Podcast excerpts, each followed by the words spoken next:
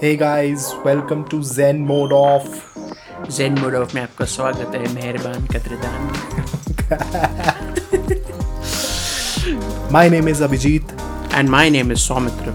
ये एक पॉडकास्ट है जहाँ पे हम क्रिटिकल थिंकिंग को हर एवरीडे चीज़ों में अप्लाई करते हैं. किसी भी चीज़ में कर सकते हो, सब चीज़ों में कर सकते हैं. That's right.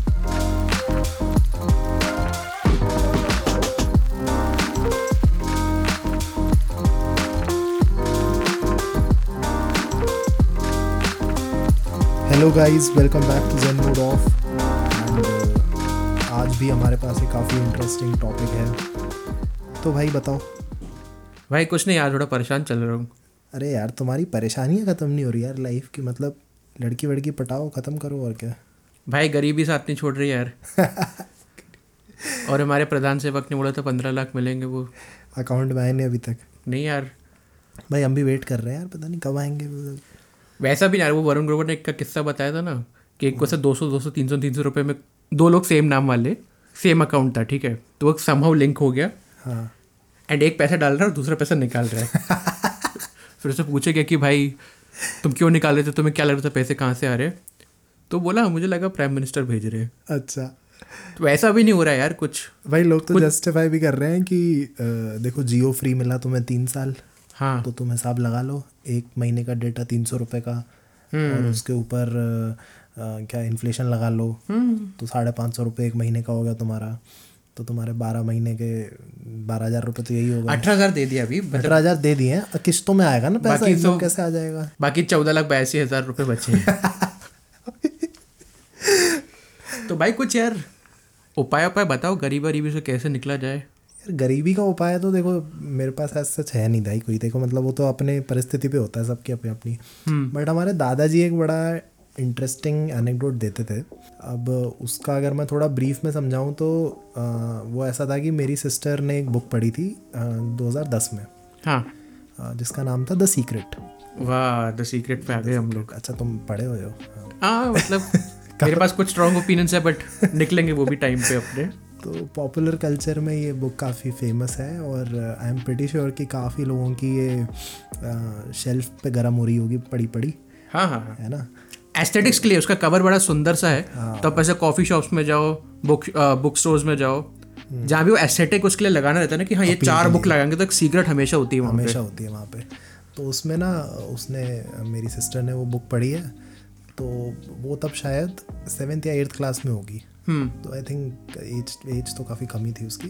तो उसने वो बुक पढ़ के उनमें से एक कोई कोट मेरे दादाजी को बताया होगा. तो अब एक जनरेशन गैप भी आ जाता है, एक ग्रैंडफादर और एक ग्रैंड डॉटर का रिलेशनशिप है. तो उसमें उन्होंने वो कोट काफ़ी पकड़ लिया, बहुत ना एकदम ऐसे तगड़े उससे पकड़ लिया उन्होंने कोट. अब उस कोट में ऐसा है कि जो भी आप बात इमेजिन करोगे ना, जो भी अपनी सिचुएशन इमेजिन विजुअलाइज करोगे, hmm. उसे कॉस्मोस में छोड़ दो छोड़ दो छोड़ दो उसे कॉस्मोस में, ठीक है. इमेजिन करके अच्छे से उसे विजुअलाइज करके आप कॉस्मोस में छोड़ दो. कॉस्मोस उसे मल्टीप्लाई करेगा मल्टीप्लाई करेगा पता नहीं कितने गुना करेगा पर, ठीक है. अब कॉस्मोस उसे मल्टीप्लाई करके वो जो भी उसमें वो हो रहा है ना, क्वांटम फिजिक्स लग रही है, वो करके वापस फेंक के मारेगा तुम पे. तो भाई अगर मैंने दो बच्चों की इच्छा करी और दस बच्चे आ गए फिर तो दिक्कत हो जाएगी ना. तो अब वो पता नहीं ना मल्टीप्लाई कितना होगा. तो मैं पहले मल्टीप्लिकेशन फैक्टर बता के भेजना है उसको. अच्छा, तो बच्चों की मत दे देना यादों. दो बच्चे चाहिए into one into one into five या टेन या ट्वेंटी नहीं. वो तो भाई हाँ सही कह रहे हो.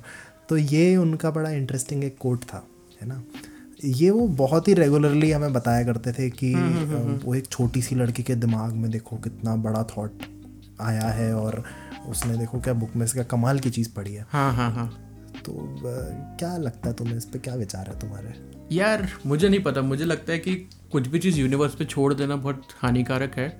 क्योंकि मुझे कभी ऐसा लगता है कि हाँ आपको यूनिवर्स को एक ऐसा केयरिंग पेरेंट की तरह, अच्छे माता पिता की तरह देखना देख सकते हो. बट कहीं पर ऐसी भी सिचुएशन जहाँ यूनिवर्स वांट्स यू डेड. आप सब कुछ यूनिवर्स पे छोड़ दोगे तो मार भी डालेगा वो मार भी डालेगा but like I want to ask you, दादाजी ने ये चीज़ें, ये सीखे, ये लेसन्स तो दिए, बट पर्सनल लाइफ में कहीं अप्लाई करने का कभी अप्लाई किया? यार एक मौका मिला था मुझे जब इलेवन ट्वेल्थ में आई आई टी की तैयारी कर रहे थे. हाँ भाई क्या टाइम था वो भी. हाँ बड़ा ज़ोरदार टाइम था. तो उस टाइम अब क्या रहता है ना कि आपका एज ऐसी होती है कि आप कुछ तो उसमें भी मानते हो कि मैं कितनी पढ़ाई कर रहा हूँ, कितनी मेहनत कर रहा हूँ, और दूसरा होता है कि यार आपको ये एक्सटर्नल अगर पावर है जो थोड़ी बहुत शायद धक्का मार दे पंचर गाड़ी में तो उससे भी थोड़ी बहुत मदद मिल जाए तो क्या बुराई है। तो उ, उस बिहाफ पे मैंने मैनिफेस्ट करके लिखा, पहले कॉपी में लिखा अपनी I will crack I I T JEE two thousand ten exam and emerge with flying colours. पूरा सेंटेंस लिखा पूरा सेंटेंस लिखा यार पूरा सेंटेंस लिख के मैंने पूरा अच्छे से मैनिफेस्ट किया उसको। मैं कहा यार ये चाहिए मुझे, ये चाहिए, और ऐसा ऐसा करके मैंने छोड़ दिया कॉस्मोस में। फिर फिर क्या हुआ? रैंक आई नहीं यार आई आई टी में, मतलब अब उसका शायद ये हो सकता है कि बच्चे बाकी भी होंगे जो कर रहे होंगे मैनिफेस्ट, या किसी ने थोड़ी ज़्यादा मल्टीप्लिकेशन लगा दी होगी यूनिवर्स में, तो अपना उसमें भाई अंक बने नहीं सही से। पर इसका यार मुझे समझाओ कि मामला है क्या, मतलब ये मतलब मेरे को तो देखो एक कोट से समझ आई थी जो आई थी, पर इसमें मतलब फंडा क्या है इसका, ये किताब का, इस किताब का द सीक्रेट का फंडा बेसिकली ये है कि your thoughts decide everything everything that happens in your life that is only and only a product of your own thoughts. जैसे अगर मुझे किसी चीज़ में सक्सेस चाहिए, लाइक लेट्स से मुझे कुछ अमाउंट ऑफ पैसे कमाने हैं, दस लाख रुपए कमाने हैं, hmm. तो मैं अगर उसको ढंग से विजुलाइज करूँगा, उसको पॉजिटिव इमेजरी करूँगा, hmm. और मैं वही मतलब जैसे तूने कहा कि वो कॉस्मोस पे छोड़ दूँगा hmm. कि हाँ मैं दस लाख कमाऊँगा तो वो दस लाख रुपए मुझे मिल जाएंगे मिल जाएंगे तो ये एक पार्ट हो गया। इसके एसेंशियली तीन मेन प्रिंसिपल्स हैं। तो फर्स्ट इज़ आस्किंग, आपको पूछना पड़ेगा, आपको पहले मांगना पड़ेगा। इट इज़ सिमिलर टू जैसे हम प्रार्थना वगैरह भी करते हैं, बट hmm. यहाँ पे थोड़ा सा कैच है, क्योंकि प्रार्थना आप साइकोलॉजिकल रिलीफ के लिए, स्ट्रेस से हटने के लिए, एक तरह का कंफर्ट के लिए, बहुत सारे रीजंस के लिए करते हो। यहाँ पे आपका गोल या आपको जो भी चीज़ चाहिए है वो बहुत ही क्लियरली डिफाइंड होनी चाहिए। ठीक है, तो ऐसा नहीं बोल सकते यार कि यार अमीर बना दो, वेग नहीं होना वेग नहीं होना कितने रुपये चाहिए बता, कितने रुपये चाहिए तेरे को भाई, का तो सोच भी नहीं बढ़ा पा रहा यार यही तुम्हारी प्रॉब्लम है। That is so middle class सारा भाई सारा भाई जैसे बोलते हैं ना, बड़ा सोच भी नहीं पा रहे यार, मतलब दिमाग चल रहा है हमारा दो करोड़ एक करोड़ दस बीस करोड़ तो मिनिमम मानो यार, चल सौ करोड़ चाहिए सौ करोड़ चाहिए हाँ। तो सौ करोड़ ये तुम्हारा गोल हो गया, जैसे किया था एग्जैक्टली कहीं लिख के रखो। तो ये फर्स्ट पार्ट हो गया कि क्लियरली डिफाइन करें कि सौ करोड़ रुपए चाहिए। ठीक है, तो ये भी बताना पड़ेगा कि कि ऐसे मतलब बिजनेस में चाहिए, ऐसे चाहिए, ये भी बताना पड़ेगा। हाँ, जितना आप जितना स्पेसिफिकली डिफाइन कर सकते हो उतना डिफाइन करो। ठीक है, है? हाँ। तो asking is the first principle. Second principle is believing, मतलब आपको ये इस चीज़ में फेथ होनी चाहिए कि आप जो भी चीज़ चाह रहे हो यूनिवर्स उसे प्रोवाइड करेगा। ठीक है, यूनिवर्स के पास है और हमारी पूरी धरती में इनफ रिसोर्सेज हैं सबके लिए। ठीक है, तो आप सौ करोड़ रुपये में कम मांग रहे हो यार, यूनिकॉर्न बनाओ आप, मतलब बेजोस बनने का ट्राई करो। ठीक है, वो भी यूनिवर्स प्रोवाइड करेगा, गिवन कि आप सही में बिलीव करोगे और इधर उधर का जो ये नेगेटिव ये सब होता है ना कि यार ये कैसे होगा वो सब, टाइनी डिटेल्स हटा दो ये सब। तो सेकेंड प्रिंसिपल इज बिलीविंग, आपको बिलीव करना पड़ेगा कि मतलब यूनिवर्स आपको प्रोवाइड करेगा सौ करोड़ रुपये। थर्ड आस्किंग हो गया, आस्किंग हो गया, बिलीविंग हो गया। ठीक है, third part is third principle is receiving. पता है सौ करोड़ कौन कमा सकता है? भाई मैं तो पता नहीं कमा सकता नहीं, बट हाँ मैं कोशिश कर रहा हूँ, मैनिफेस्ट करके कमा लूँगा। पर क्या तू एक्ट करता है कि तेरे पास सौ करोड़ है, कि तू अभी भी मिडिल क्लास एक्ट करता है? बिहेवियर तो अपना स्ट्रीट शॉपिंग करता है, तो बार्गेनिंग करता है। हाँ भाई, सब्जी में खरीदते टाइम फ्री धनिया मांगता है, नहीं मिलेगा तुम्हें सौ करोड़, ऐसे कैसे मिलेंगे? तो मैं ऐड करना कि है सौ करोड़ तुम्हारे पास, तो सौ करोड़ जिसके पास है वो आदमी या औरत क्या कैसे बिहेव करेंगे, कैसे, कैसे बिहेव करते हैं, मतलब अच्छे कपड़े पहनो। हाँ, और अच्छी और गाड़ी खरीद लो, ऐसी कोई गाड़ी खरीद लो। हाँ, जो जो अफोर्ड नहीं कर सकते। सौ करोड़ वाला चलो तो बीएमडब्ल्यू खरीद लेगा, और मतलब हाँ बीएमडब्ल्यू बीएमडब्ल्यू भी छोटी चीज़ होगी यार, एस्टन मार्टिन एस्टन मार्टिन खरीद लेगा, एस्टन मार्टिन बुगाटी जो भी होता है वो खरीद लेगा। घर बड़े बड़े विजुअलाइज करो, पैलेस भाई घर नहीं महल, पैलेस महल इमेजिन करो। स्टॉक वॉक देखो कि साला ये क्या, मैं एक ये स्टॉक खेलूंगा हर्षद मेहता की तरह, सब चेंज हो जाएगा। तो एक्ट ऐसे करना है कि मतलब आप मालिक हो सौ करोड़ के, खरीद लेंगे कुछ। हाँ, तो आप एक्ट करोगे तो अट्रैक्ट करेगा। देखो उसके पीछे साइंस बहुत कॉम्प्लिकेटेड है, वो मुझे भी समझ में नहीं आया, पर ये साइंस एक्चुअली है नहीं कुछ। उनने अलग जो कॉन्सेप्ट होता है क्वांटम फिजिक्स, जो कि मतलब हर कोई हर एरा गिरा आदमी मिसयूज़ करता है उस क्वांटम फिजिक्स के कंसेप्ट को, उनने कुछ बोल दिया कि आप जो वाइब्रेशन यूनिवर्सिटी में भेज यूनिवर्स में भेजते हो तो लाइक अट्रैक्ट लाइक होता है, जो वाइब्रेशन भेजोगे यूनिवर्स में वही आपको वापस मिलेगा. सही यार. तो भाई कंसेप्ट में क्या प्रॉब्लम है? कंसेप्चुअली तो मुझे मतलब चल मेरा नहीं हुआ पूरा, बट किसी का तो हो रहा होगा, सौ में से एक का तो हो रहा होगा. भाई इसमें ना दो तीन और मतलब बोलते हैं ना कंडीशंस अप्लाई वाला जो पार्ट होता है ना, hmm. वो दो तीन चीज़ें हैं जो थोड़ी आपको रास्ते से हटा सकती हैं. ठीक है, जैसे उसमें ये बोला है आपको क्या चाहिए वो तो मालूम होना चाहिए, बट आपको क्या नहीं चाहिए वहाँ ट्रिकी हो जाता है, because the universe doesn't understand I don't. तो मगर मैं बोलूँ कि I don't want to be poor, वो नहीं समझता यूनिवर्स. अच्छा, यूनिवर्स मतलब नॉर्थ इंडियन लड़का है जो कंसेप्ट नहीं समझता. भाई तू सबकी नाक कटा रहा है हमारी, हम सब नॉर्थ इंडिया के यार. अरे तो अपनों के बारे में बात कर सकते हैं ना. तो I don't want to be poor को यूनिवर्स समझ लेगा कि I want to be poor. ऐसा कंफ्यूज हो सकता है ऐसा कंफ्यूज हो सकता है अच्छा, तो वो आपको और गरीब बना देगा. भाई ये तो डेंजरस है यार, बहुत डेंजरस है. तो आपको जो भी अफर्मेशन से मैनिफेस्टेशन करना है उसमें आप ये लैंग्वेज नहीं यूज़ कर सकते कि आई डोंट वांट दिस. नहीं, आप फिक्स करो गोल और जो चीज़ चाहिए वही मांगो. तो यार ये मतलब थोड़ी सी वैसी बात नहीं हो गई कि आदमी प्रिविलेज्ड है वही बोल सकता है ये बात. मतलब देख चल, हमारे तो बेसिक नेसेसिटीज़ तो हमारी पूरी हो रही हैं, ठीक है, खाने को हमारे पास मिल जाता है बराबर, है ना, मतलब किचन हमारी प्रॉपर चल रही है, और बेसिक लग्जरीज हम भी अफोर्ड कर सकते हैं. हाँ. जैसे हम रेस्टोरेंट में जाके खा सकते हैं, मतलब टू बी प्रिसाइज ये दिस इज लग्जरी कैटेगरी में आता है अगर आप कहीं रेस्टोरेंट में जाके खाना खा सकते हो इंडिया में, ठीक है, तो फाइन डाइन हम कर सकते हैं. और एक ठीक ठाक सी मिडिल क्लास कार भी खरीद सकते हैं, मतलब एक जो हमारे बजट में आती है दस पंद्रह लाख रुपए की कार भी खरीद सकते हैं. हाँ. ठीक है, तो ये बेसिक लग्जरीज तो हम अफोर्ड कर सकते हैं. पर एक कोई ऐसा बंदा जो एक थोड़ा सा लोअर इकोनॉमिक बैकग्राउंड से आ रहा हो, जिसके पास ये सारे रिसोर्सेज ना हो, है ना, जैसे फॉर एग्जांपल अगर मैं बोलूँ तो किसी एक कोई मेड है या उसका बच्चा है, या ऐसे कोई स्लम में कोई बच्चे रह रहे हैं जिनके फादर कोई लेबर वर्क कर रहे हैं या कुछ कर रहे हैं, तो उसकी कहाँ गलती है यार? वो तो बंदा मतलब उसकी तो कंडीशनिंग ऐसी है ना, क्या उसे ये किताब देंगे? तो इस बात को ये थोड़ी आयरनी नहीं हो गई उसके लिए? हाँ. कि क्या उसकी गरीबी का कारण ये है कि वो मैनिफेस्ट नहीं कर पा रहा?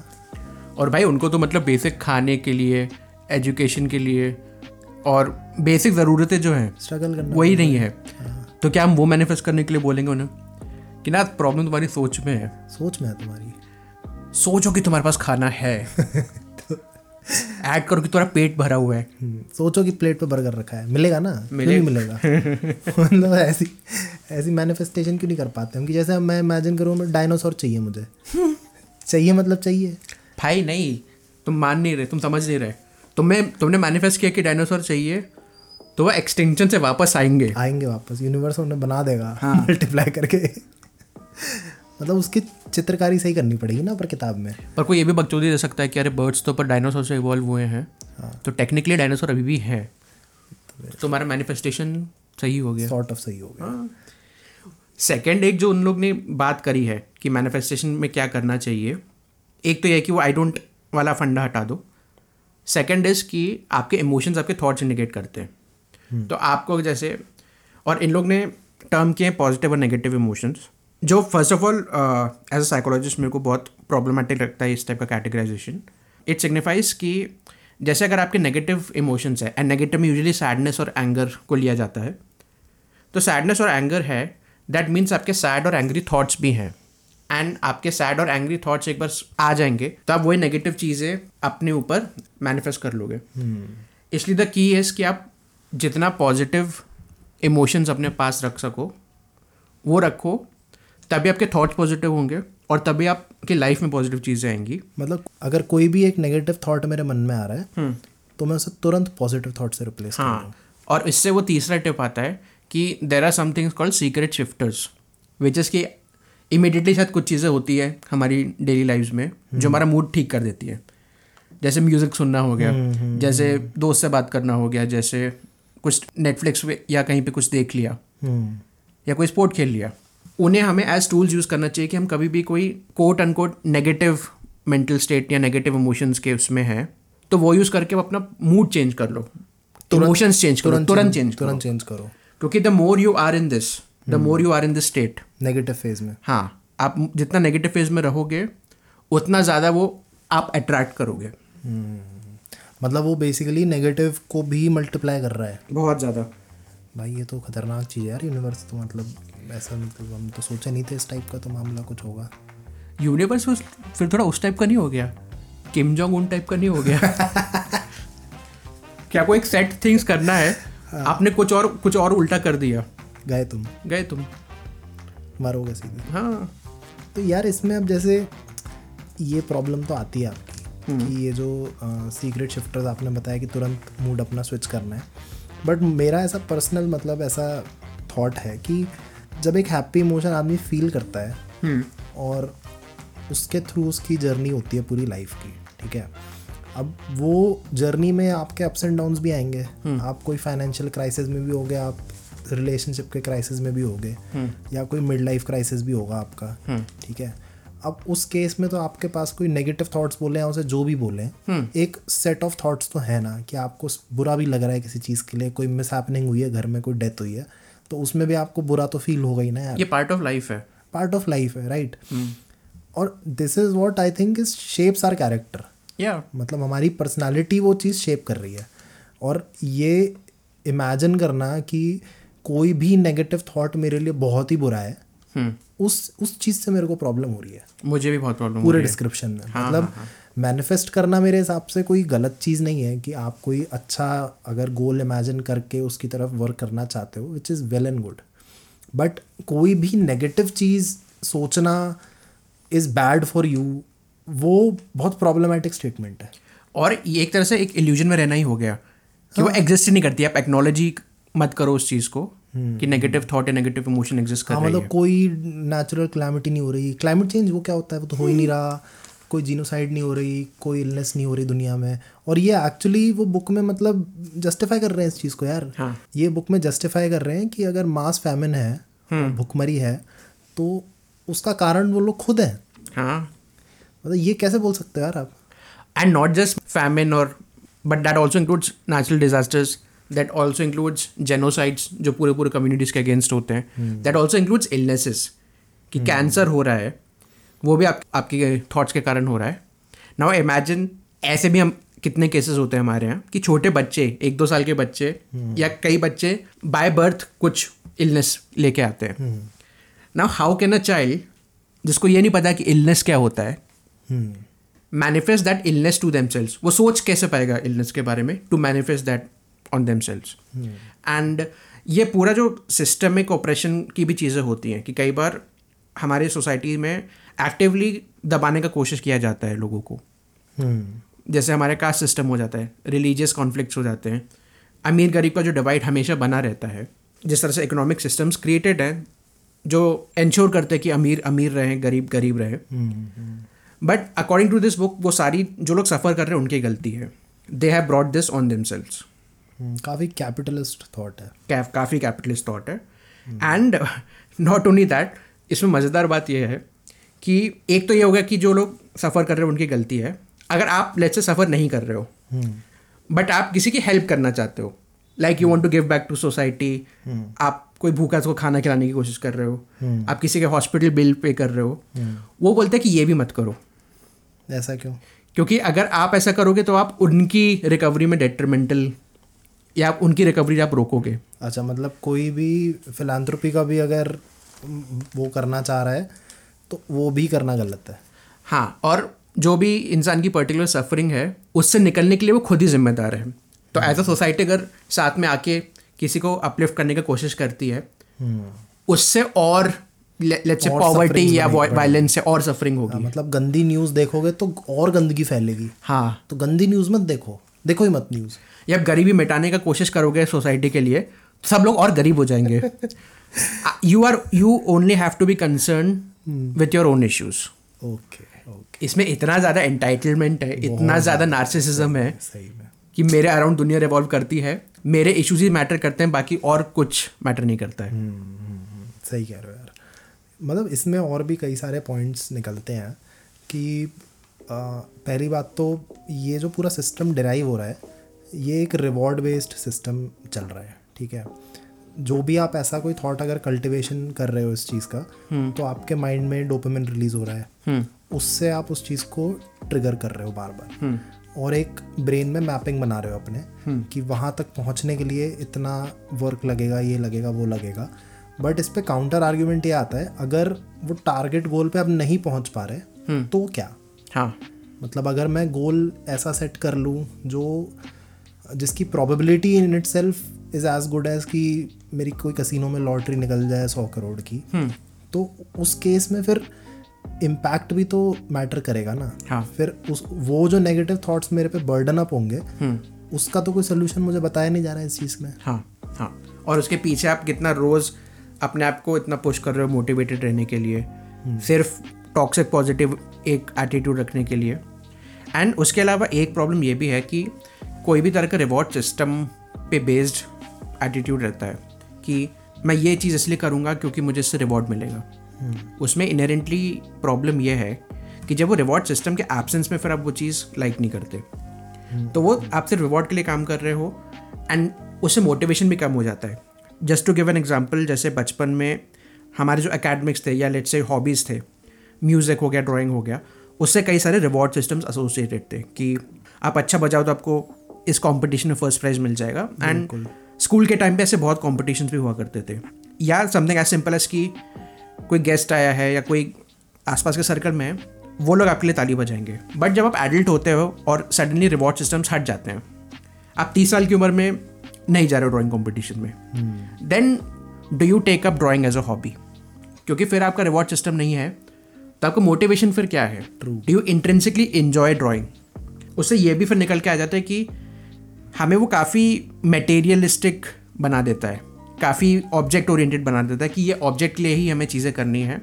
और एम्पैथी वाला जो एक फैक्टर है, एम्पैथी तो ज़ीरो है यहाँ पे यार, ज़ीरो है। हाँ, एम्पैथी वाला जो एक फैक्टर है, जो एक मतलब इनहेरेंटली हमारा ह्यूमन इमोशन है जिससे हम पूरे इवॉल्व हुए हैं। एक हंटर गैदरर सोसाइटी से आज हमें कम्युनिटी में रह रहे हैं साथ में, उसका एक बहुत बड़ा कारण एम्पैथी है कि हम समझ पाते हैं एक दूसरे का दर्द और एक दूसरे की प्रॉब्लम्स। hmm. और ये जो पूरा सिस्टम है, it is placing you at the centre of the universe, और तुम्हारे लिए सब चीज़ें बनी हैं। तुम जो बोलोगे वो होगा, तुम जो बताओगे यूनिवर्स को वो मल्टीप्लाई करके वो तुम्हें देगा। तो आई थिंक ये थॉट इन इट सेल्फ काफ़ी प्रॉब्लमेटिक कैटेगरी में लाई करता है। एंड uh, इसमें सक्सेसफुल लोगों का वो बहुत होता है, सक्सेसफुल लोगों को दिखा के कि आपको उन आप उनके जैसा कैसा बन सकते हो, इस पे बहुत बातचीत होती है। तो आजकल मेंटल हेल्थ इन्फ्लुएंसर्स भी कितने आ गए हैं जो मैनिफेस्टेशन पे दिन रात बात करते रहते हैं, मैंने ये मैनिफेस्ट किया तो वो मिल गया। हाँ बहुत। एंड इसमें आप बस वो मैनिफेस्टेशन वाला पार्ट देख रहे हो, एट द सेम टाइम काफ़ी सारे जैसे इन्फ्लुएंसर्स हो गए, सेलिब्रिटीज़ हो गए, वो लोग की सोशल स्टैंडिंग क्या है। There are things like generational wealth, there are things like अगर वो अपर कास्ट से हैं, देयर आर थिंग्स लाइक आदमी है, औरत है, या किस टाइप की इंडस्ट्री में है फॉर एग्जाम्पल, वो भी उन्हें इनहेरेंटली हेल्प कर रहा है। प्लस क्या टाइमिंग है आपकी। हाँ, exactly. मतलब आप अगर दो हज़ार सात में या दो हज़ार चार में कोई यूट्यूब चैनल चला रहे थे जिसका बहुत ही अच्छा कंटेंट क्वालिटी था, बट क्योंकि उस टाइम इंटरनेट इतना फीजेबल नहीं था लोगों के लिए, हुँ. तो उसकी पॉपुलैरिटी उसी समय ख़त्म हो गई होगी एज़ कम्पेयर टू समवन जिसने दो हज़ार दस में चालू किया होगा। या फॉर एग्जांपल अगर किसी ने कोविड टाइम पे कोई ऐसी शॉर्ट सीरीज़ बनाई है जो अब सब लोग घर में बैठे हैं, तो सबके लिए अब वो चीज़ एक्सेसिबल हो गई है और everyone is watching content on TV. तो ऐसी कोई सीरीज़ जो उस टाइम हो सकता है इतनी पॉपुलर नहीं हुई हो, बट hmm. आपने ऐसे टाइमिंग पे उसे लॉन्च किया है कि वो चल गई बहुत ज़्यादा। hmm, hmm, तो टाइमिंग hmm. का भी बहुत गेम होता है यार, आप Absolutely. कौन से टाइम पे कब आ रहे हो। काफ़ी अच्छे एग्जाम्पल स्पोर्ट्स में मिल जाएंगे। हाँ हाँ हाँ, कि क्रिकेट में आप ऐसा देखोगे कि एक जनरेशन थी जब सचिन, सहवाग, लक्ष्मण, गांगुली, ये लाइनअप था हमारा बैटिंग का। और क्या लगता है आपको कि कोई डोमेस्टिक क्रिकेट में इनके कंपैरेटिवली इक्वली गुड प्लेयर्स नहीं थे? थे, बिल्कुल थे, बिल्कुल प्लेयर्स थे, बट वो नहीं खेल पाए उस टाइम। आज उनकी टीम में अगर आप प्लेस करोगे तो शायद जगह बन जाए। हाँ, बट क्योंकि वो टाइमिंग उनकी ऑफ हो गई, no fault of their own. या या, और उसके बाद वो ना सक्सेस हो पाए हैं, ना उनका कोई नाम जानता है, और वो डोमेस्टिक सर्किट में ही अच्छा स्कोर करते करते उनका करियर आज ख़त्म हो चुका है। एंड उसके अलावा ये एक जो एक लास्ट पॉइंट बोलना चाहूँगा कि द सीक्रेट एंड जो idea of manifestation and law of attraction है, it also kind of propagates कि आप जो भी क्रिटिसिज्म या कंप्लेनिंग या ब्लेम की बात हो जाती है उसमें आप इंडल्ज ही मत करो। अगर कुछ प्रॉब्लम आ रही है तो अगर आपने क्रिटिसिज्म वाला एटीट्यूड रखा या कंप्लेनिंग वाला एटीट्यूड रखा कि यार मेरे साथ गलत हो रहा है, that will again bring bad luck to you. And you should always be grateful for what you have. Gratefulness ठीक है, एक अच्छी चीज़ है that you can practise, but you should also be aware कि क्या क्या प्रॉब्लम्स हैं आपके अराउंड या क्या क्या इशूज़ है जिनने आपको परेशान किया है। And only when you have the awareness कि क्या है, तब वो आप फुली सॉल्व कर सकते हो। नेगेटिव इमोशन से नेगेटिव थॉट्स से भगना कोई भी रास्ता नहीं है, सोल्यूशन नहीं है, कोई भी सोल्यूशन नहीं है। Exactly. So thank you guys for staying with us throughout this episode. I think इसमें काफ़ी इंटरेस्टिंग पॉइंट्स निकले हैं जिस पे एक फर्दर डिस्कशन भी हम कर सकते हैं। And do let us know in the comments or uh, tagging us in your stories or any place, and we'll be grateful for any feedback. Thank you. Thank you so much guys.